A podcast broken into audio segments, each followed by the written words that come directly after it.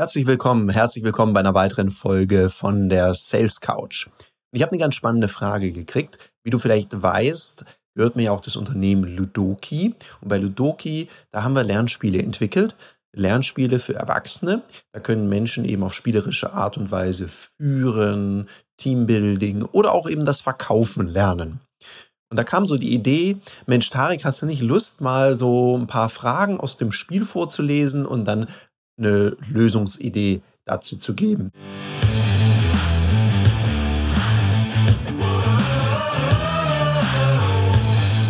Herzlich willkommen bei dem Podcast Die Sales Couch Exzellenz im Vertrieb mit Tarek Abodela. In diesem Podcast teile ich mit dir meine Learnings aus den letzten 20 Jahren Unternehmertum und knapp 30 Jahren Vertrieb. Und da habe ich mir gleich mal ein Kärtchen hier geschnappt und werde mal so eine Frage vorlesen und dann eine Lösung anbieten und mal auch erklären, was dahinter steckt. Also, hier ist eine Inspirationskarte beim Thema Inspiration. Das ist ganz interessant. Also stell dir vor, sitzen vier Menschen am Spieltisch oder auch in einem virtuellen Raum. Und sonst ist immer so, dass eine Person eine Aufgabe lösen darf und dafür Feedback kriegt. Bei Inspiration ist es ein bisschen anders. Weil gerade im Verkaufen geht es ja auch darum, dass wir Menschen inspirieren. Und genau das trainieren wir mit dieser Karte, weil da liest ein Spieler, eine Spielerin diese Karte vor, hört sich dann die Lösung von allen Mitspielenden an und derjenige oder diejenige, der die Frage am allerbesten gelöst hat, der kriegt die dann überreicht. Ist zum Beispiel auch eine coole Geschichte für einen sehr strukturierten Erfahrungsaustausch. Schauen wir uns mal die Frage an. Vergleiche und Analogien können den Nutzen deiner Dienstleistung verdeutlichen. Mach ein Beispiel. Mache ich mal ein Beispiel. Da erinnere ich mich sogar an was ganz Spannendes. Ich habe eine Zeit lang eine Online-Marketing-Agentur betreut und begleitet und wir waren auf einer Messe und wir haben uns überlegt, wie können wir uns von dem Freestyle von vielen, was damals so war, im Online-Marketing unterscheiden? Was ist unsere Stärke? Und die Stärke hier war eine sehr, sehr gute Analyse und darauf aufbauend dann das Online-Marketing. Also haben wir überlegt, komm, wir nehmen was, was so das Thema Glücksspiel und Strategie in einem verdeutlicht. Also haben wir Menschen angesprochen, wir hatten ein Pokerspiel dabei und haben Menschen auf der Messe angequatscht, so, hey, haben Sie eine Idee, was so ein Pokerspiel mit dem Online-Marketing zu tun hat? Ja, und dann kam manchmal so, oh ja, hm, keine Ahnung. Dann haben wir gesagt, naja, es ist ja so, dass wenn man keine Ahnung hat von Poker, dann ist es einfach nur ein Glücksspiel. Und das beobachten wir und vielleicht haben Sie es auch schon mal erlebt bei Ihren Budgets, die Sie rausgehauen haben, dass es irgendwie so war wie Glücksspiel und man wusste nicht so richtig, was rauskommt. Und gleichzeitig bei Menschen, die Poker so wirklich, wirklich beherrschen, da, da ist es ein Strategiespiel. Und genauso ist es auch mit dem Online-Marketing. Haben Sie Lust mal zu erfahren, wie wir vorgehen, damit es für Sie weniger Glück, sondern viel mehr Strategie ist? Und dann haben wir die Menschen zu Messestand eingeladen oder wenn die es eilig hatten, hatten wir einfach gesagt, wissen Sie was, ich tausche den Stapel Karten hier gegen eine Karte von Ihnen und haben dann die Visitenkarte genommen und im Nachgang angerufen. Das war jetzt so ein typisches Beispiel, wie man was Kryptisches, was schwer Greifbares, sehr begreifbar im wahrsten Sinne des Wortes über eine haptische Verkaufshilfe machen kann. Und da gibt es unendlich viele andere Beispiele. Ob das, ich hatte mal jemand, der hat Altersvorsorge verkauft, der hat dann einen Pokerchip genommen und hat das so ähnlich gemacht und sagt, naja, für die einen ist eben Altersvorsorge ein Glücksspiel, für die anderen, die es wirklich beherrschen, wie beim Poker, ist halt ein Strategiespiel. Worauf haben sie mehr Lust? Das kam immer sehr gut an bei der Kundschaft, weil derjenige war auch ein leidenschaftlicher und auch ein sehr guter Pokerspieler. Ich meine, ich habe das nie ausprobiert, weil ich habe keine Ahnung von Poker und ich glaube, das würde einfach sehr, sehr schlecht für mich enden. Von daher habe ich ihm da die Ruhm und Ehre überlassen und habe mich da nicht eingemischt. Wunderbar, wenn er so ein Hobby hat. Und das kannst eben auch du machen, wenn du dich mit irgendwas sehr, sehr gut auskennst, kannst du möglicherweise, natürlich nur wenn es Sinn ergibt, eine Analogie zu deinem Produkt, zu deiner Dienstleistung bauen.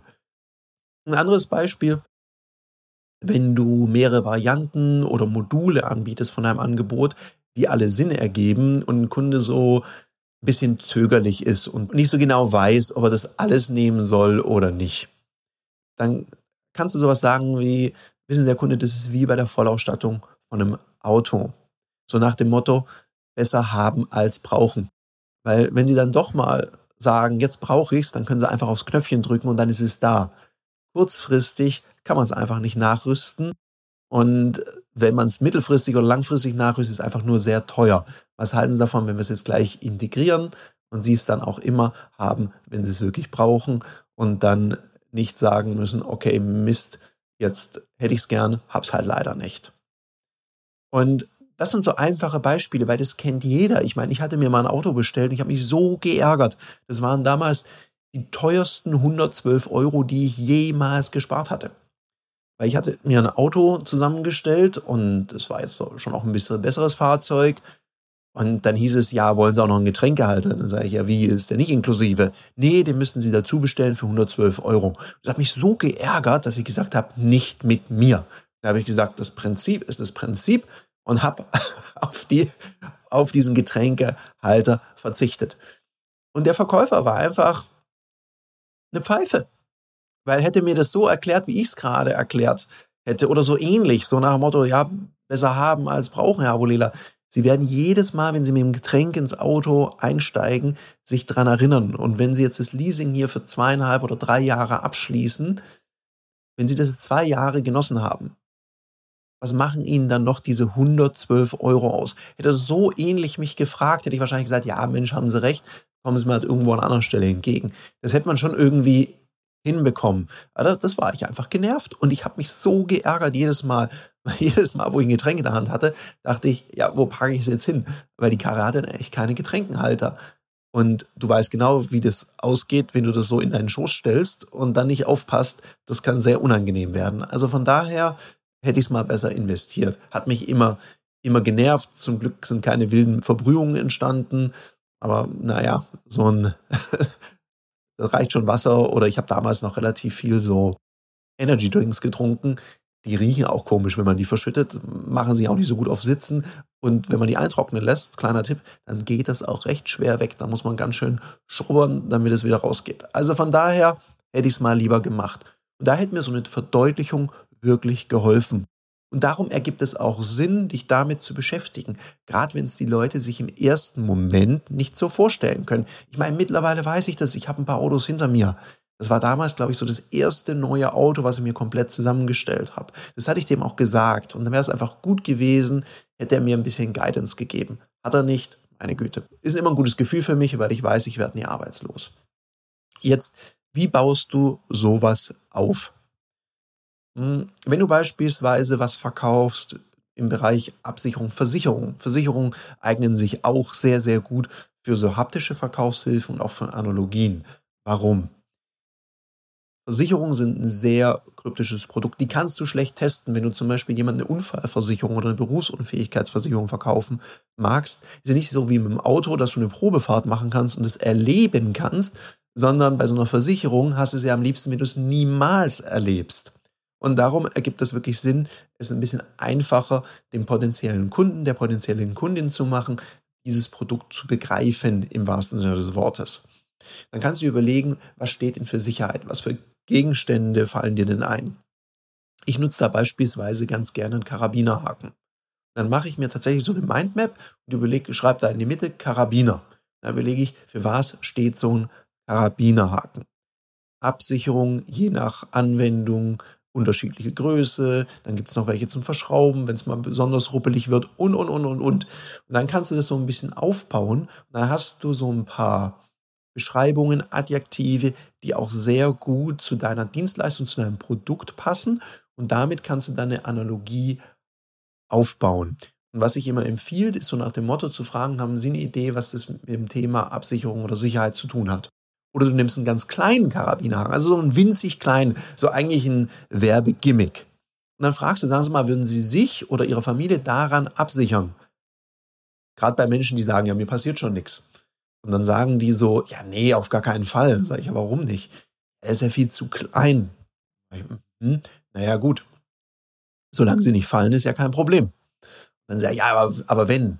Und dann widerspricht sich derjenige ja quasi selbst weil er gesagt hat, ja, mir passiert schon nichts. Und jetzt wird deutlich, wenn mal was passiert, dann wünscht man sich eher was etwas robusteres. Und da habe ich immer so einen zweiten, etwas dickeren, robusteren Karabiner am Start, um dann zu sagen, ja, im Fall der Fälle, da wünschen sich die meisten Kunden eher sowas oder dann vielleicht noch einen zum Verschrauben oder vielleicht eher sowas, wenn es besonders wichtig ist. Wie ist es bei Ihnen? Und schon habe ich was begreifbar gemacht.